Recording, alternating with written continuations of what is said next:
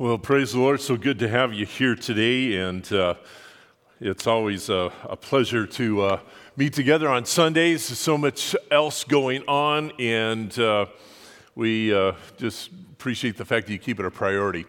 Uh, in uh, your walk with the Lord. Well, turn to Psalm 119 and verse 105. It's a verse that you perhaps have memorized at some point in your life. And uh, it's, a, it's a great verse. I don't know if you know anything about uh, the 119th Psalm in general, okay? I'll give you a little bit of, of uh, Bible study here. Uh, the 119th Psalm is the longest chapter in the Bible. It's 176 verses. So if you want a, you know, a challenge on memorization of Scripture, you want to memorize a chapter, that might be the one to avoid, okay? Just kidding. Uh, no, it's a, it's, a, it's a great psalm when you study it. Uh, it's, well, I, I don't want to go on, on a rabbit trail here, but, anyways, every part of, this, of the 119th psalm is uh, uh, about the Word of God and some aspect of it. And, and, uh, and so it, it was actually a uh, uh, scripture passage that uh, Jewish uh, uh, young men would, would uh, memorize and commit to memory, and, and they would recite it. And uh, we're taking a single verse out of Psalm 119. Oh, one more little factoid, I guess. if, if you take your Bible, and now if you, your Bible has a lot of study material or maps or concordance in the back, uh, just kind of move all that out of the way. And, and if you hold your Bible, uh, just the, the scripture pages uh, together, and right in the middle, if you, if you open that up, you should hit uh, Psalm 119, okay? So it's right in the middle of the Bible. It's the longest chapter in the Bible, and it is about the Word of God. So it's a great, uh, it's a great passage to study and meditate on. And here we're lifting uh, a single verse, 105. It says, Your Word is a lamp to my feet and a light to my path. Okay? What that talks to us about is that the Word of God gives us direction, okay? It gives us an illumination of where to go in difficult times. Now, the, the next seven weeks or so when I speak, uh, I want to I wanna cover the, the topic of the uh, seven dimensions of a spirit filled disciple, okay? And we are called to be disciples. If we have accepted Christ as our Savior and Lord, we are called into a life of discipleship or becoming more like Christ. And that is impossible without the Word of God. And so we want to address this first uh, in this uh, whole idea of seven dimensions. We're going to talk about these seven dimensions one after another. And, and they're not dimensions in the sense that, you know, we, we talk about one and then we kind of move that off to the side and then we talk to the next one. These, these are all integrated, these build on top of one another. These are seven dimensions we live in simultaneously at the same time and, uh, and they are just part of the disciple, the believer's life. And uh, of all the things we could talk about, the, the Word of God is, is foundation to everything else. Let me, let me just say this. You know, we, we are in a vulnerable place as Christians or just believers in general if we listen to the preaching of the Word and we don't uh, consult the Bible for accuracy. If we just take somebody's word for it, then, then we are vulnerable. Now, we pray and uh, we trust that the Lord guides us in what we speak when we preach from the Word of God. But, uh, and that's our responsibility to preach what is accurate and what is good. Um, but it is the disciples, the listener, the responsibility to see if the Bible backs that up. What is spoken, what is said, if the Bible backs that up. Personally, I like to uh, use a lot of scripture typically when I, when I speak because I want to, I want to uh, affirm what we're saying in, in the Word of God because without the Word of God, everything else is just opinion, okay? And you know what? My opinion doesn't get you into heaven, okay? my opinion is just that, is just opinion. But the Word of God is absolutely uh, imperative to living the life of the disciples. So, you know, we, we want to answer these questions. You know, what does it mean maybe to, uh, to be a spirit filled disciple? What, is, what does that mean? You know, uh, how do we define that? What does it look like? How do we behave in that? Um, and so these are important questions. And uh, we should be asking ourselves, you know, questions like this. You know, what does God expect of me? You know, when I accept Jesus as my Savior and Lord, what are, what are the expectations now that uh, God has of me? And how can I know if I'm living the life that, that He wants me to live? Um, those, are, those are really important questions for us. And so we want to look into the Word of God deeper and discern the answers to these questions. And once we come into relationship with God through the salvation that Jesus offers us, then we are called to become disciples or learners or followers and imitators of Jesus. And uh, that is what we're going to explore in these seven dimensions of a spirit filled disciple. So, number one, um, a disciple of, of Christ uh, must develop a biblical world view. Okay, how do we do that? You know, what is a, what is a worldview? When we look around the world, how do we interpret what is here? How do we interpret, you know, what we see? How do we interpret the things that, that go on? For the disciple, everything is spiritual. When we look out, even see creation and all that, the disciple looks at, you know, creation and says, there is a creator, okay?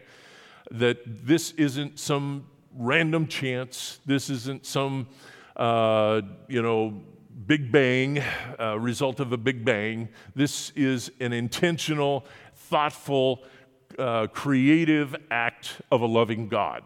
And everything begins to flow from that perspective. And, and we look at life in a spiritual sense. Everything has spiritual overtones. Everything that goes on, you know, thing we prayed about uh, today that, that we might be, you know, believers that live in unity in a world that is divided and, and at odds with uh, each other. And what is that? That's a spiritual dynamic that, that goes on.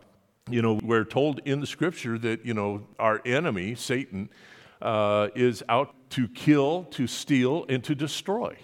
Um, that's his MO. And uh, to stir up anger and offense and, and create division among people is a hallmark of, of his activity. And, and the disciple, the believer, recognizes this. It's not politics, it's not just, you know, bad behavior. Those are spiritual dynamics. Those are outcomes of spiritual dynamics. So embracing a, a biblical worldview is, uh, is where you know the believer lives and uh, we interpret the world around us through spiritual terms. You know and the bible is where we begin everything. The bible is the anchor of our way of life and it is the first of our fundamental beliefs that's where everything originates. Now, you know, I, I, hear people all the time, I love spending time in nature because it just, you know, I just see so much of God in it. And that's great. Uh, God is the creator. We, we've already mentioned that. And uh, we love spending time in His creation.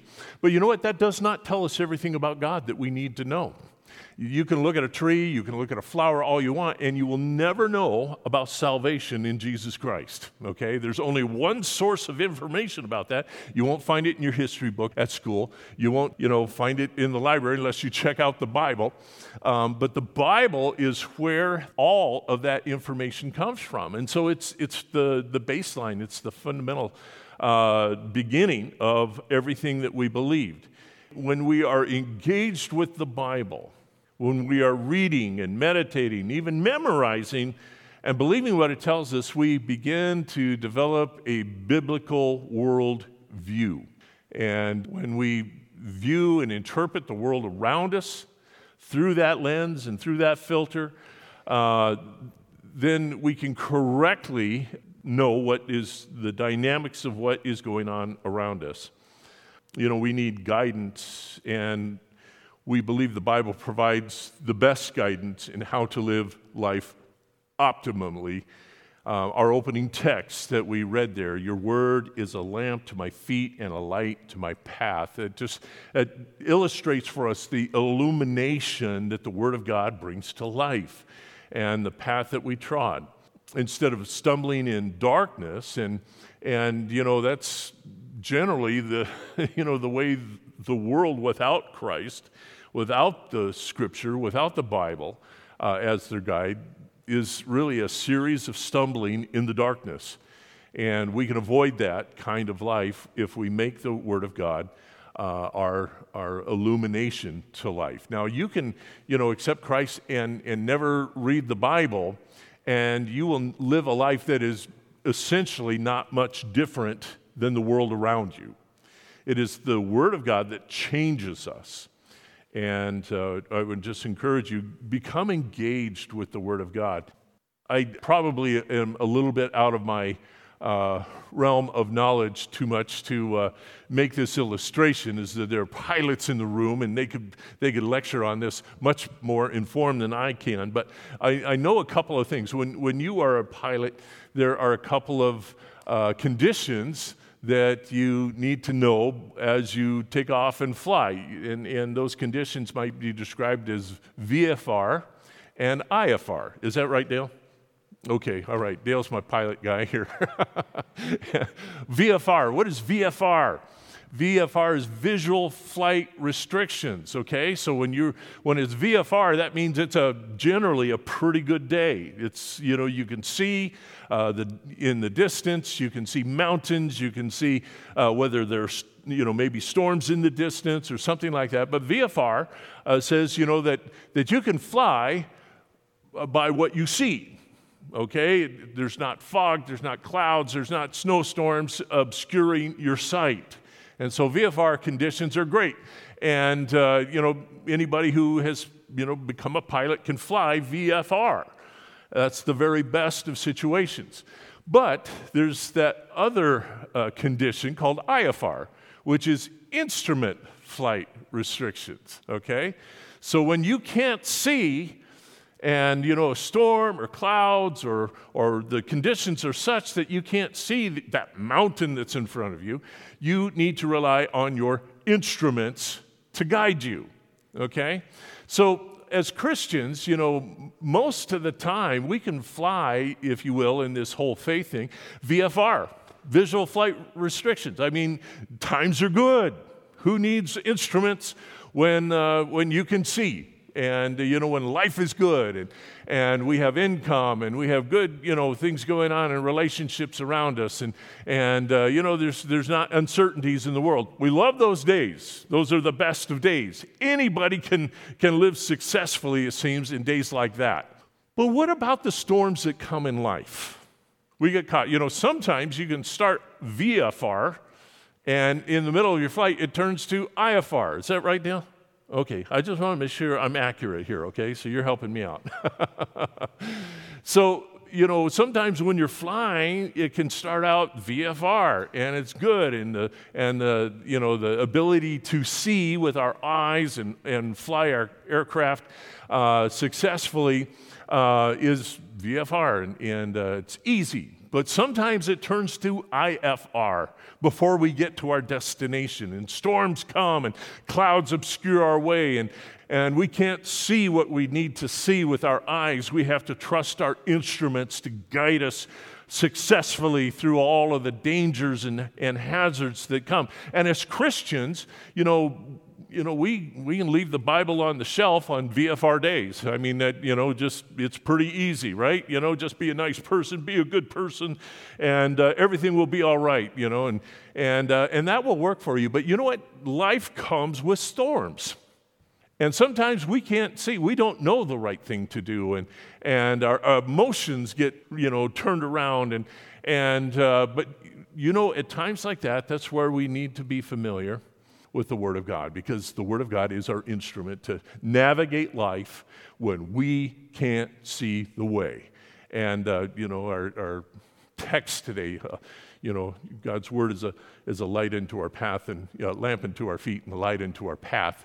And uh, it illuminates the way, it guides us. And, and, uh, and so um, life without this guidance becomes absurd. We can see a world that it's, it just seems increasingly so by the day gets more and more absurd. And, uh, you know, uh, I, I read a news story this week, and you, you might be saying to me, Pastor, you should stop reading the news, okay? You just stop it because you just read the most absurd things. I read a news story this week how one school district now has to accommodate a student who identifies as a cat, okay? A cat. And uh, while all the other students walk in as human beings, this one is a cat. And if that cat needs to curl up and sleep on the, on the shelf or something uh, during class, then it's a cat. That's what cats do and, and not required to, to be with the other students in the class. It, it's, is this absurdity or is this absurdity?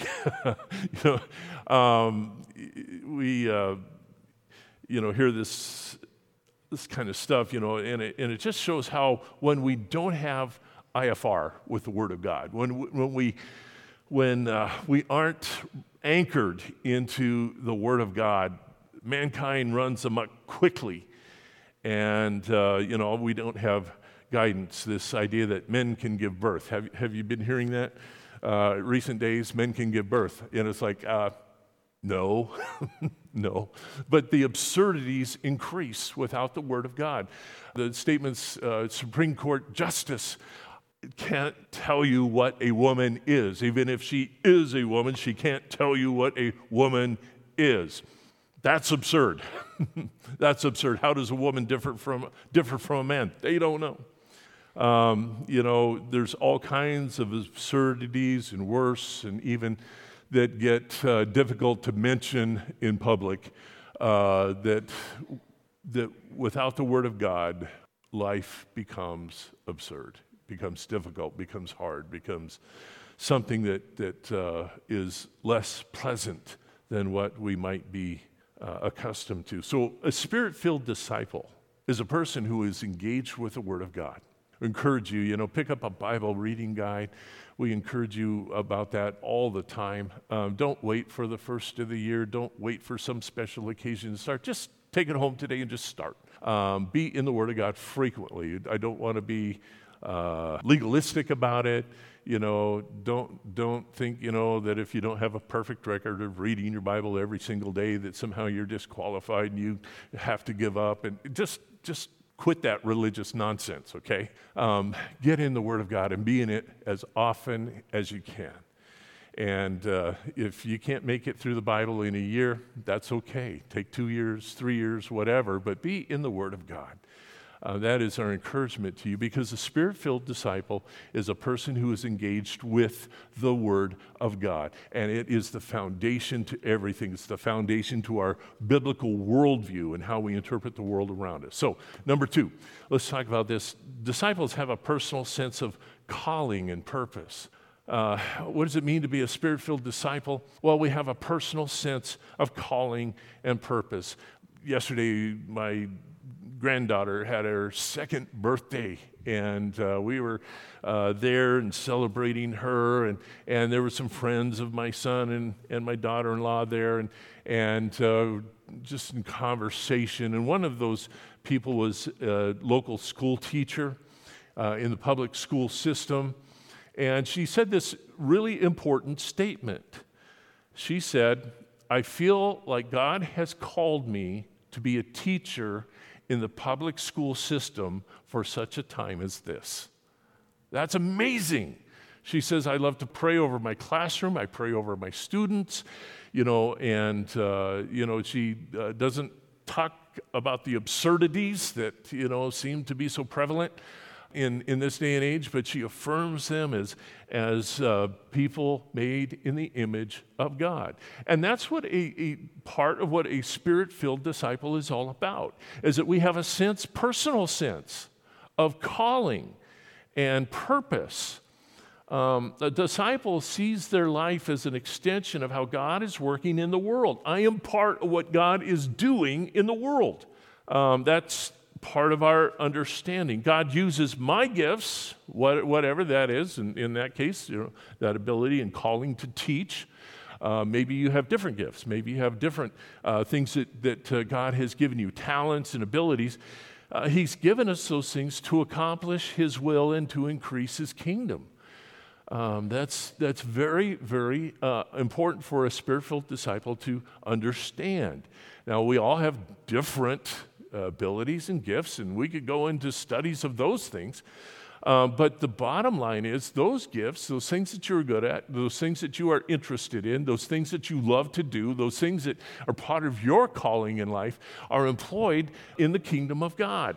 And it is all to um, influence people around us towards the things of God. And so that is part of our understanding. We have a personal sense, a personal sense of calling and purpose, you know. And that's where we see God's will. And that should all, you know, that all should come to repentance and, and uh, understand what God's kingdom looks like. You know, Christ's kingdom is in the heart of every believer. Every time somebody comes to salvation to Christ, the kingdom of God increases. And we are here to help make that happen. That's part of our calling, that's part of our purpose. Um, 2 Peter 3 9, and then I'm going to read Mark 12. Uh, so if you have your Bible, just uh, give you a moment to find it. 2 Peter chapter 3 and verse 9. It says, The Lord is not slack concerning his promise, as some count slackness, but is long suffering toward us, not willing that any should perish, but that all should come to repentance. What, what is Peter saying there? Is that, is that, you know, a lot of times, and you know, I, I admit it, I'm, I'm among the people that just say, you know, Jesus, why don't you just come back today? You know, you, we've talked about your second coming, you know, or, or your, the rapture of the church, and why don't you just make that today? Because I'm tired of all this and I want to experience life without all the frustrations. And, uh, you know, and yet Jesus still tarries. Uh, he hasn't come for his church yet. Um, I, uh, I had this experience uh, today, right here in this building, or not today, this week in this building. And uh, I, I uh, was in my office and I came out to, to contact somebody and let them know, hey, I'm going to I'm gonna leave. I got an errand to do. And uh, Pastor Scott wasn't in his office. Pastor Josh was not in his office. Gina was not in the office. Christy was not in her office. And I'm walking around, hello, hello, hello. I thought, you know, I look outside, all the cars are still there. I'm thinking, I hope this isn't the rapture. For some reason, they were all downstairs, and I hadn't gone down there. Um, but uh, yeah, you know, it's uh, Jesus hasn't come back. I'm glad to see you guys here today. Uh, but it's not that God is slack concerning his promise, but he yearns that all should come to repentance, and you and I are part of that process. We have a personal calling from God to use whatever gifts and abilities we have to influence others to come to Christ. And that's what he's waiting on. That's what he's waiting on. Mark chapter 12 and verse 32 through 34. It says, and this is discussion that Jesus is having here with the scribes. And the scribe said to him, Well said, teacher, you have spoken the truth, for there is one God, and there is no other but He. And to love Him with all the heart, with all the understanding, with all the soul, and with all the strength, and to love one's neighbor as oneself is more than the whole burnt offerings and sacrifices. Look at Jesus' response to this. Now, when Jesus saw that he answered wisely, he said to him, You're not far from the kingdom of God. Jesus said that, that the kingdom of God is not a visible kingdom, it's a spiritual kingdom. It's not one that we see, uh, you know, in, in uh, terms of buildings or streets or, or that sort of thing, but the administration of God in our personal lives. And what this scribe responded to Jesus, Jesus said, You know what? You're on the right path. You're near the kingdom of God. And, uh, and that's all we are called to do is to lead people along that path to the kingdom of God that will, that will come to their, to their own heart. Spirit filled disciples understand their biblical role as a link in the chain that brings people to Christ. And, uh, and that's what we are to be about uh, day in and day out as we're doing the things that we love, as we're doing the things that we're good at, the things that we have talent for, is to influence others to come to know Christ as Savior. Um, I want to wrap up with this thought here. Number three is disciples sustain themselves through the scriptures. Um, sustaining ourselves is, is important and, and impossible without the Word of God. So, uh, bottom line, what we're talking about here today is, is the necessity of the Word of God in our daily lives. Um, you know, if you've ever raised children, you know that it is your desire as a parent that one day they will be fully mature, able to sustain themselves in adulthood. I mean, that's our, that's our bottom line desire, isn't that true? Uh, we, we don't want them to be 30 year olds needing diaper changes and bottles, right? Um, we want them to mature, to become self sustaining, and uh, that they can go out and make life successfully on their own. And that's what we should be as believers, not, you know, all of the childish sort of responses and, and uh, behaviors um, that uh, divide us and, and tear us apart, but to become fully mature uh, in the things of God. Look at Ephesians chapter 4, verses 11 through 16.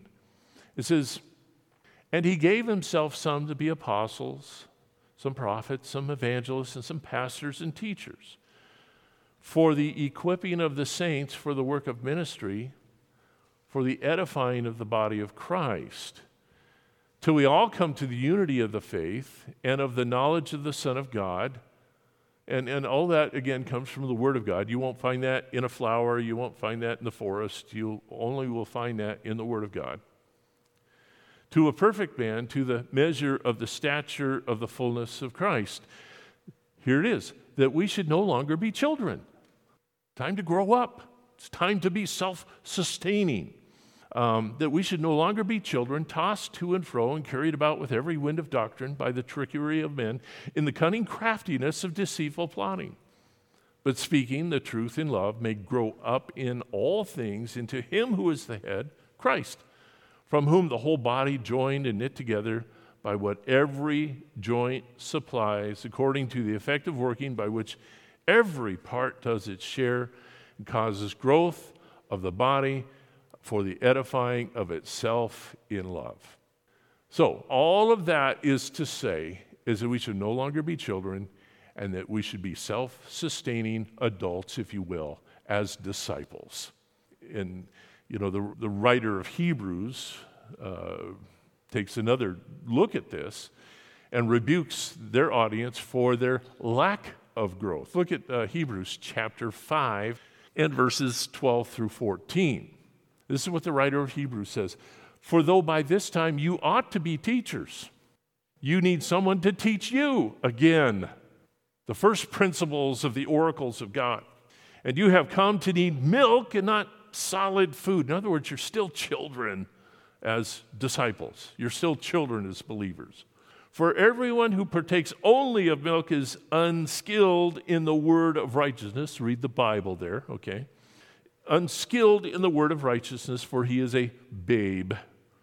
But solid food belongs to those who are full age, and that is to those by reason of use have their senses exercised to discern both good and evil.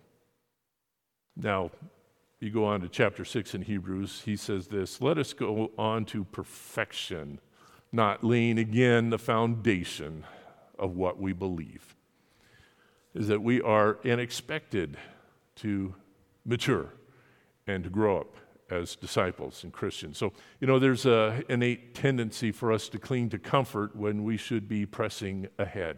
Um, you know, I have to deal with this myself all the time. You know, should I go to the gym and work out? Yes, I should. I'm still waiting. Why? Because I cling to comfort. and, and, in some area of our lives, you know, that's true of all of us. Um, it takes work, it takes motivation, it takes the willingness to leave a situation that's comfortable to once again grow and lean into faith. And that is the challenge that uh, I pray that we are up to as believers, as Christians and uh, that we can become fully engaged disciples of Jesus. And it starts with the Word of God. And if you're already reading your Bible and, and engaged in your Bible on a, on a frequent basis, God bless you. God bless you. Continue to do so. If you haven't started, then start. It is, it is the greatest honor and blessing of my life to introduce people to reading their Bible.